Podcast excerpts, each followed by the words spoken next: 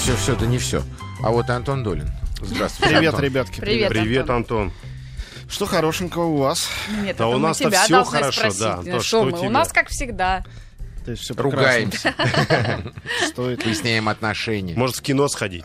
В кино, да, Это примеряет. не всегда примеряет, хотя бывает иногда. Ну, ну ладно вам, такие бывают баталии между близкими людьми, даже и друзьями, как раз по поводу кино. Ты нам не, зна- не знаю, что, еще так ссорит людей, как э, не то, что кто-то, умиляясь, э, роняет там сопли, слезы и слюни от какого-то произведения, а другого оно выбешивает просто. Да-да, до это факт, это факт.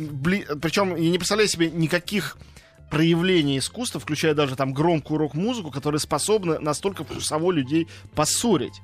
Потому что, ну, с музыкой как-то проще решить. Ну, это там не, не в твоем вкусе, не в моем Мгм, вкусе. А в кино что не только вкус. Там есть сюжет, там есть иде- идеология, которая кому-то близка, а другому дико не близка. То есть есть какие-то вещи, о которых, которые можно в слова облечь. И эти слова иногда доводят до, до дурного. До белого колена, как я говорил в детстве. Вот-вот. А, Значит, э, что у нас сегодня? Ну, для начала хочу всем рекламировать фильм «Цунами 3D». А, Это редчайший бред. э, Очень нравится. Зато Долин? Он даже, ну, представьте себе сюжет. А, Начинается... Там сюжет даже? Да, ну, так. Можно его так назвать. Ну, да. Сейчас, да, я расскажу. Давай. На самом деле, это неправильно рассказать, потому что там слишком много всего в фильме, ты все Ну, сразу общее, общее. А ты что, видел? Нет, нет, я, ну, название достаточно. Значит, огромная волна цунами. Нет, нет, нет, нет. Поселок, но находится парень-герой. Да. э. Прекрасная погода, молодые люди отправляются в какое-нибудь путешествие, да. да. Пол- Лабрадор а- обязательно бегает. счастье. Аб- Абсолютное счастье, кайфуха, расслабуха. Тот отпуск, который они мечтали провести вместе. И вот они приезжают туда, и какой-нибудь местный чудак их предупреждает, что ребята... Конец а, света скоро. Да, какой-нибудь наверняка, какой-нибудь еще обязательно юродивый, который говорит... Не, на самом деле ты все мимо. Все красиво звучит, но все не то. Но, в принципе, это отличный сюжет. Молодые, молодые герои собираются, поскольку здесь происходит, по-моему, в Австралии, в супермаркет, типа выходной развлечься. А что в супермаркете не может быть? Ну, в Слушай, да. Австралии больше не. А Вот, в супермаркете на них нападают некие грабители, какие-то там Евсюковы в каких-то масках на лице, и ситуация патовая, им надо каким-то образом с ними справиться. В эту секунду наступает цунами. Их всех А. затопляет. Но вы-то думаете, что они дальше хорошие, плохие там в супермаркете Нет, затоплены? они все объединяются? Нет, к ним добавляется еще один персонаж. Большая белая акула, заброшенная туда. Ах ты, Цунами. себе. Акула в супермаркете, а? Вот Мороженое такое. или живая? Да Аку- живая. акула Классная, живая, Акула очень хек. кровожадная. Ну, короче говоря, довольно смешно. Оно еще и в 3D все. Вот, теперь перейдем к нормальному кино разному. А, и а, здесь есть э, фильм, который... э, Ну, наверное, из всего, о чем я буду рассказывать, он наименее э, широко распространенный с точки зрения количества э, там, экранных копий и так далее, но самый лучший. И это один вообще из лучших фильмов этого года. на Какой, на какой? взгляд. Так, Называется внимание. Доля Да. ангела? «Доля ангелов». «Доля ангелов». Ага. Значит, «Доля, «Доля ангелов» — это новый фильм чудесного, э, малоизвестного в России по каким-то идиотическим, малопонятным причинам режиссера Кена Лоуча. Кен Лоуч — это 76-летний классик британского кино.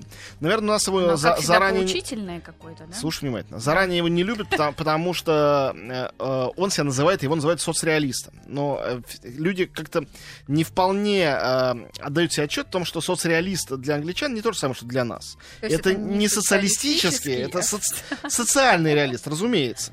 Но и это у нас не любят про реальность, когда кто-то что-то снимает, потому что наши сами режиссеры этого делать не умеют.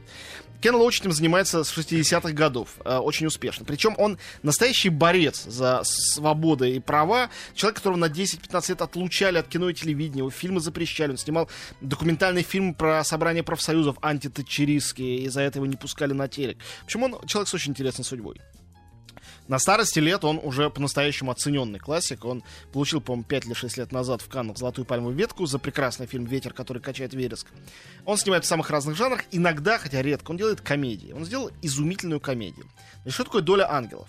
Это вот в характерном, кто видел хотя бы один его фильм, для него режиме а, дико естественно, неправдоподобно естественно, актеры при этом еще и дебютанты, а, Но молодые. при этом всегда все красиво снято. Это не но не какая-то красиво, а- документа... а, а классно. Это, Это- и- ну, это тоже, ну, чтобы было понятно, потому что э, то, что для нас реалистично, мне кажется, для современных Всегда зрителей, уродливо. это уродливо и доку- в стиле и документальном. задокументировано. Это вовсе не так. Это почти картина. Это очень Ну, хор- красиво, здорово а, Кен снято. Лоуч, конечно, сделает все очень здорово. Даже есть закадровая музыка, которая сейчас в теперешнем кино считается почти неприличной, в реалистическом кино. Но, а, значит, а, эти актеры, дико естественные, молодежь все, там, 18, 20, 23-летние, А играют отщепенцев из города Глазго, где происходит действие. Там девочка-клептоманка с крашенными волосами и с пирсингом, а мальчик-хулиган, который совсем дерется на улицах, третий какой-то, который там пытался какую-то статую как-то вандализировать, четвертый просто алкаш, который упал на э, пути железнодорожной. Короче, они все в начале фильма их всех собирают в суде и выносят приговор общественной работы. Ну, э, ничего такого жесткого. Они там встречаются, становятся приятелями. Понимаете, что у них у всех нет работы нормальной, и поэтому это происходит. Это вообще фильм о безработных. Но у них есть куратор э, по имени Гарри, одинокий такой мужик, очень симпатичный, уравновешенный. И этот уравновешенный мужик, он э, говорит, ребят, вы занимаетесь полной ерундой, давайте я вам сейчас что-нибудь хорошее покажу в своей жизни. И он их везет а, на винокурню, а потом на дегустацию виски. Он фанат виски, он в нем разбирается. Они, разумеется, для них виски это просто бухло некое. Чтобы Дорогое. Там нажраться. Нет, почему бывает дешевый виски? Они не понимают, чем дорогой от дешевого отличается. Им совершенно все равно и вообще не понимают, чем там хорош. Но выясняется, что... Стандартные туристы в duty free. Э, Ну, они э, никогда не, видели никакого дьюти-фри. Они из своего глаза никогда не выезжали. Это абс- абсолютно... Ну, представь себе, э, не, хочу никого обижать, действие происходит, не знаю, в Рязани. Ты спрашиваешь там про дьюти-фри. Ну, Рязань, все-таки, извини, это не так далеко от Москвы. Давай а в Глазго не так, не так далеко от Эдинбурга, куда они и едут. Ну, понятно, И понятно. э, с, с ужасом говорят, э, э, показывая пальцем на замок, говорят, это что такое? Говорят, замок.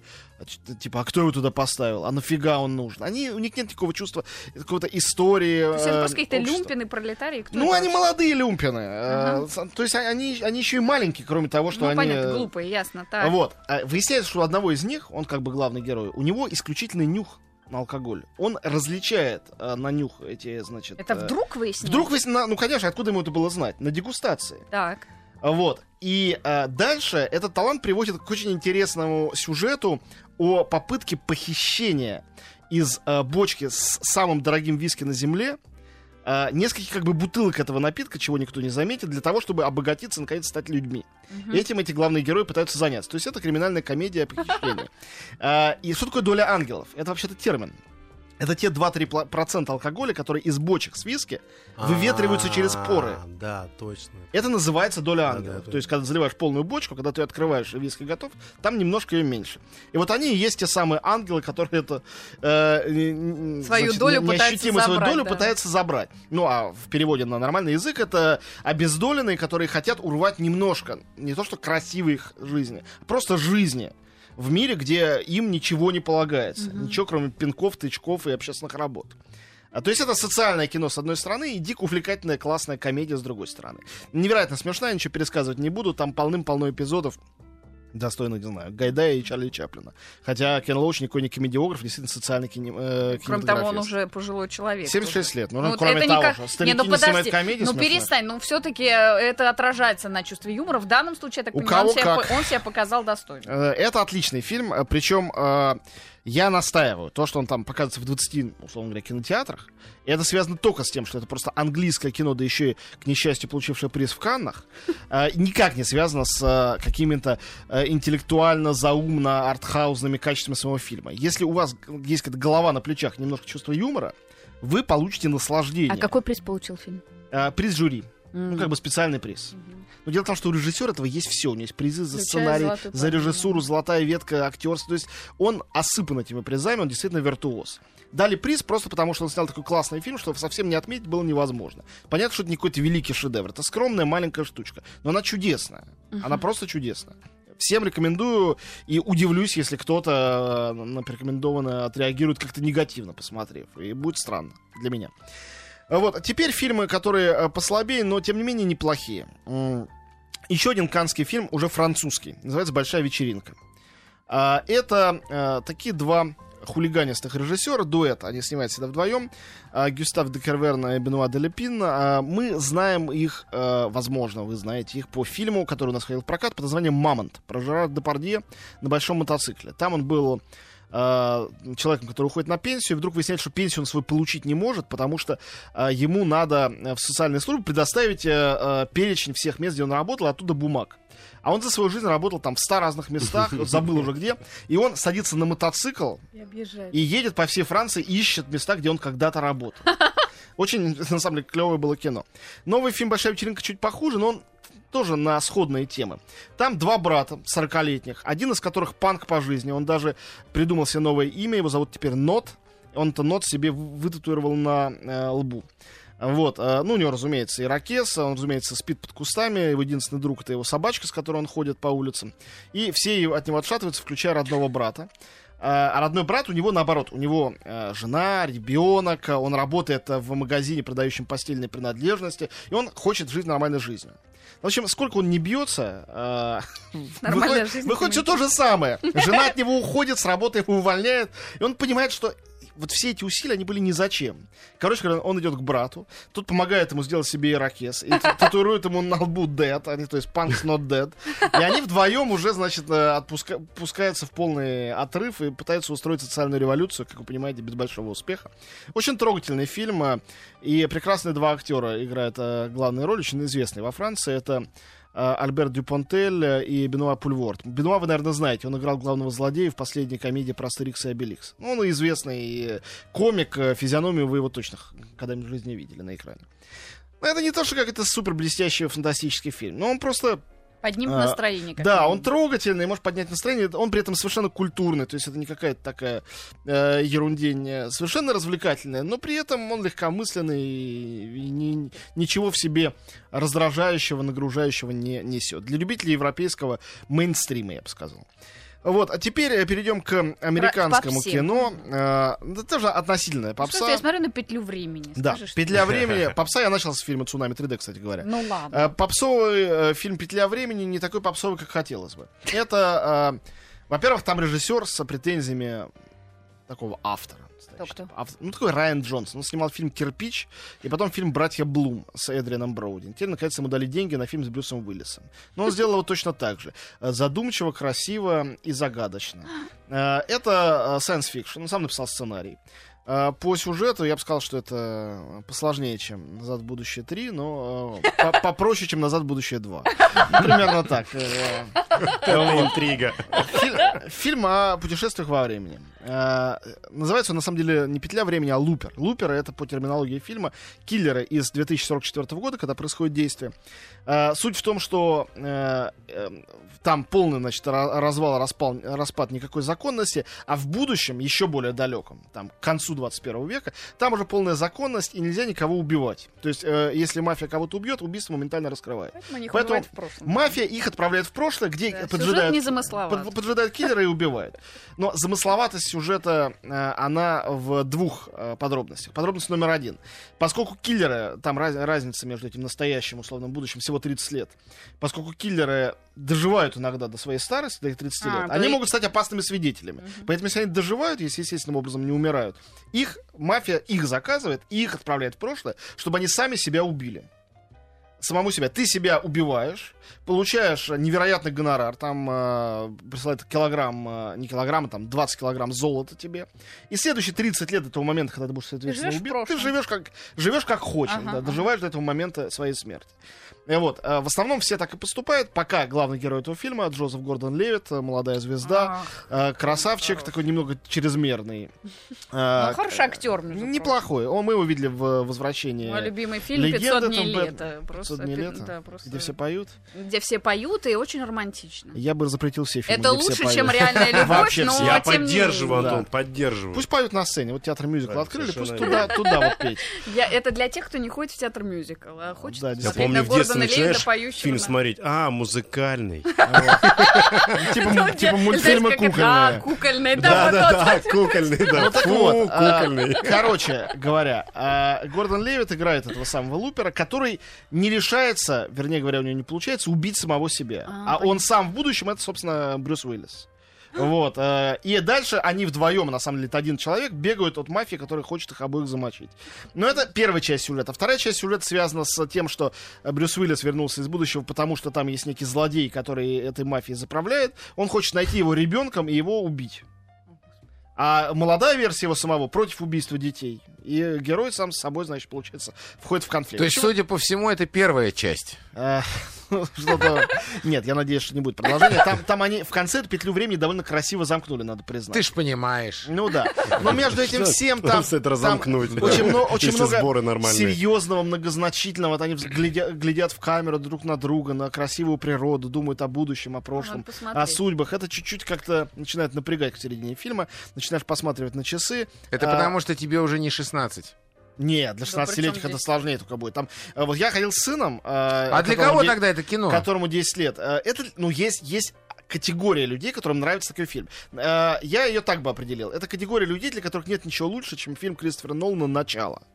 Вот по мне это претенциозная, занудная, хотя классно сделанная вещь.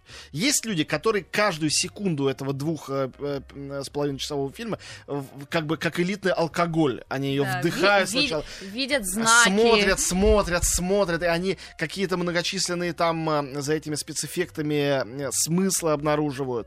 Это такая немножко пустая форма, в которую, если ты смысл вдохнешь, то он там появится. А если тебе неохота, то нет.